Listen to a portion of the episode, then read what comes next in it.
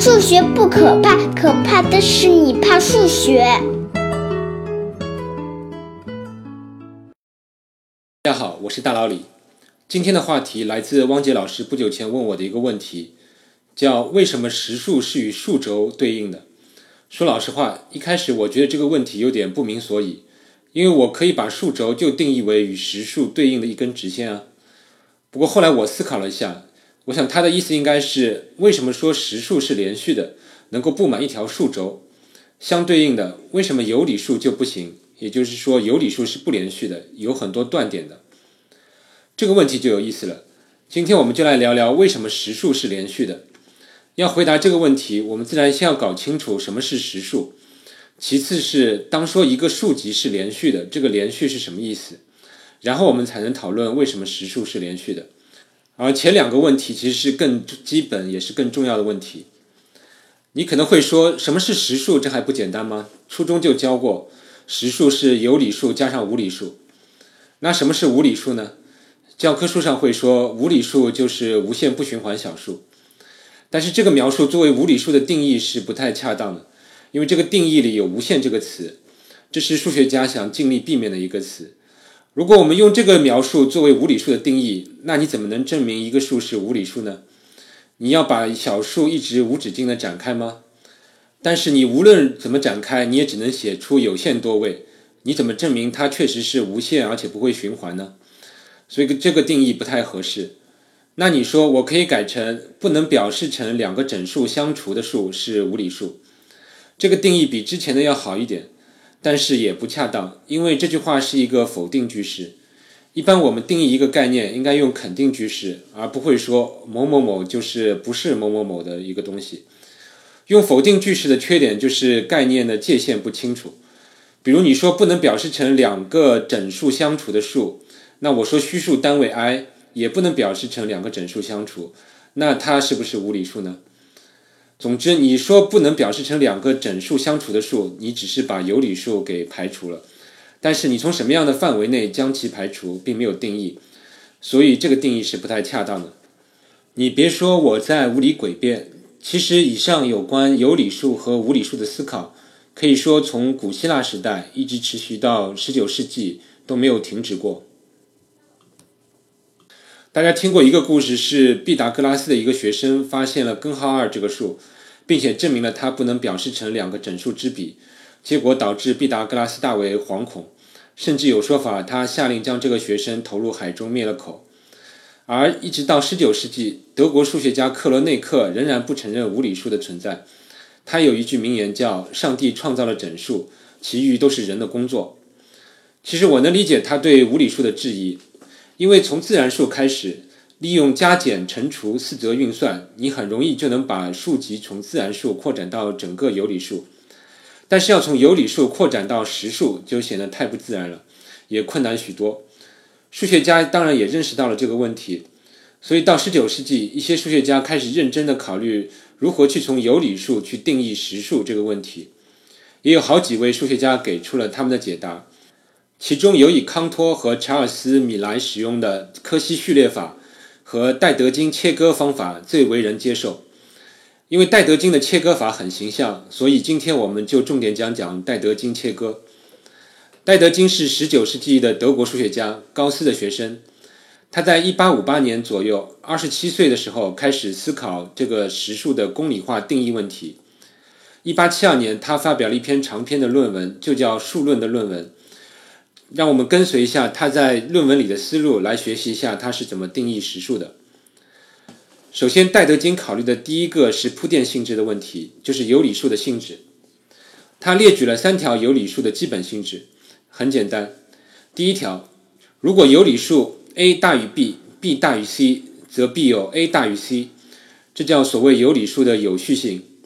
第二条，如果有理数 a 小于 b，则存在无穷多个有理数大于 a 且小于 b，也就是任意两个不同的有理数之间有无穷多个有理数，这叫所谓的稠密性，这也是很直观的。第三条就是，如果给定一个有理数 a，我们可以确切的把有理数分为两个集合，就是小于 a 的有理数和大于 a 的有理数。这个 A 本身可以归于第一个或者第二个集合，不影响之后的讨论。本文里我们就把 A 归于第二个集合，也就是第二个集合变为大于等于 A 的有理数。我们之后也把第一个集合称为左集，第二个集合称为右集。有的书里称它们为下集和上集，其实都是一样。那我就称为左和右了。我们也可以确定左集里的数都小于右集，而且当 A 确定时，所有的有理数都可以确定的属于左集和右集，没有遗漏也没有重复。戴德金铺垫了这三条有理数的性质之后，开始考虑这么一个问题，就是有理数与直线的点的对比。如果我们有一条直线是从左到右。且把靠右的点称为大于靠左的点，那么直线上的点也很清楚的符合前述的前两条性质，就是有序性和稠密性。对于第三条性质，直线上的点也能进行这样的分割，也就是我们在直线上找到表示 A 的那个位置，我一刀切下，那左边就是左极，右边就是右极，而这个操作就被称为戴德金分割。那直线上的点也符合有理数的那三个性质，是否就表示有理数就能跟直线上的点一一对应呢？那我们已经知道答案显然不是，也就是说直线上的点有一些有理数不能满足的性质，但是需要证明。接下来戴德金就要证明有理数不能满足直线上的点的一个性质，就是所谓的连续性。连续这个词来了，也就是关键点来了，也就是他要证明有理数是不连续的。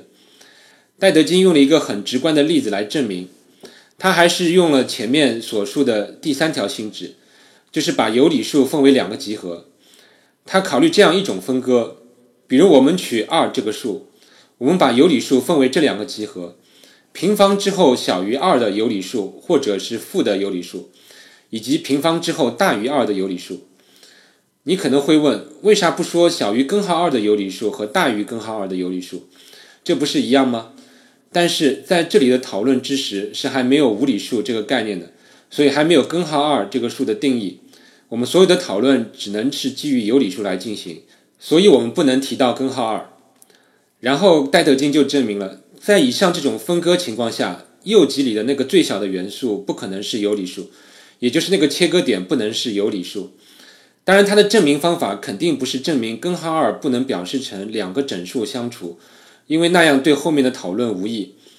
它实际证明的是，如果有一个有理数的平方是二，那么它可以找到另外一个有理数，它既属于左极也属于右极，这是矛盾的，所以不可能有一个有理数的平方是二，那个分割点也就不可能是有理数。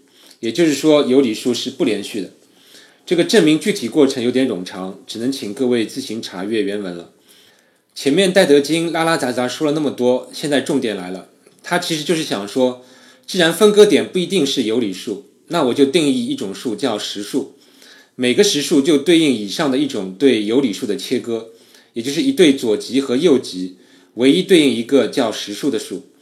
这个定义重要的一点是，它是根据有理数定义而来的，并没有用到更多的前提。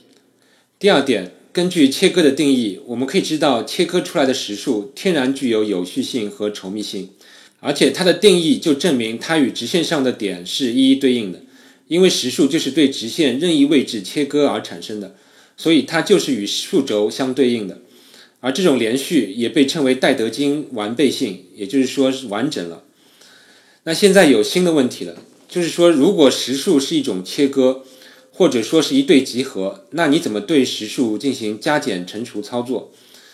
那我们就要用以上实数的定义来确定实数的加减乘除的定义，但好在有理数的加减乘除我们是已经有定义的，那我们就以有理数的加减乘除为基础，结合以上实数的定义来确定一下实数的加减乘除。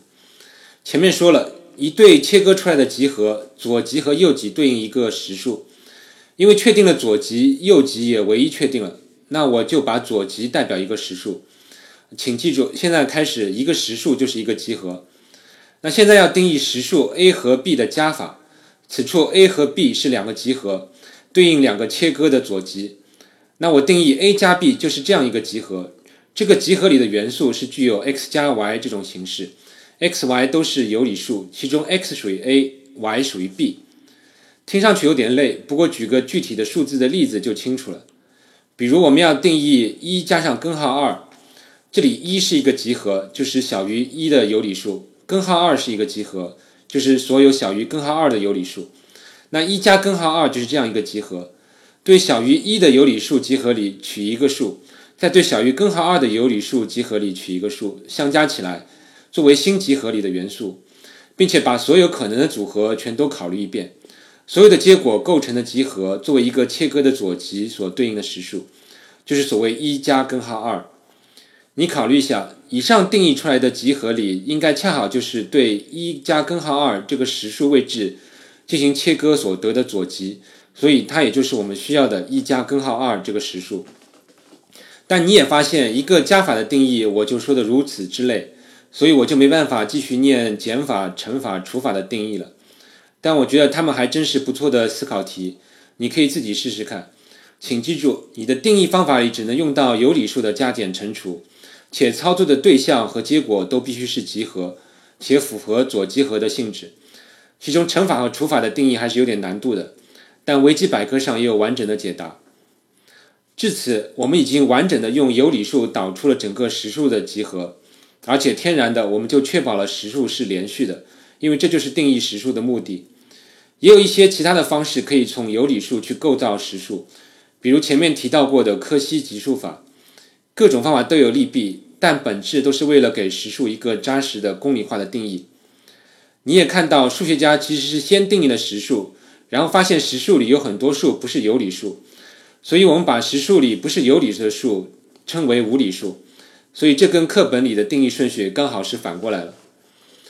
在整个准备这期节目的过程中，我最大的感想是，对于数字这个概念，还真不是我们想的这么简单。就像实数，经过两千年，数学家才对实数有了一些精确的定义。而在两千年的过程中，无数人碰到过无理数这种东西，产生过各种的困惑和争论，故事是相当丰富的。虽然我们课本中就把无理数定义成无限不循环小数，一笔带过。但是背后其实经过了几千年的历练，才能使我们无所顾虑的去使用实数，这真是前人的心血之成果。而今天我只能给大家讲个皮毛，也许以后还有机会继续讲无理数或者实数的一些历史。但希望今天讲完，你应该确信实数是连续的，是对应数轴的。好了，下期再见。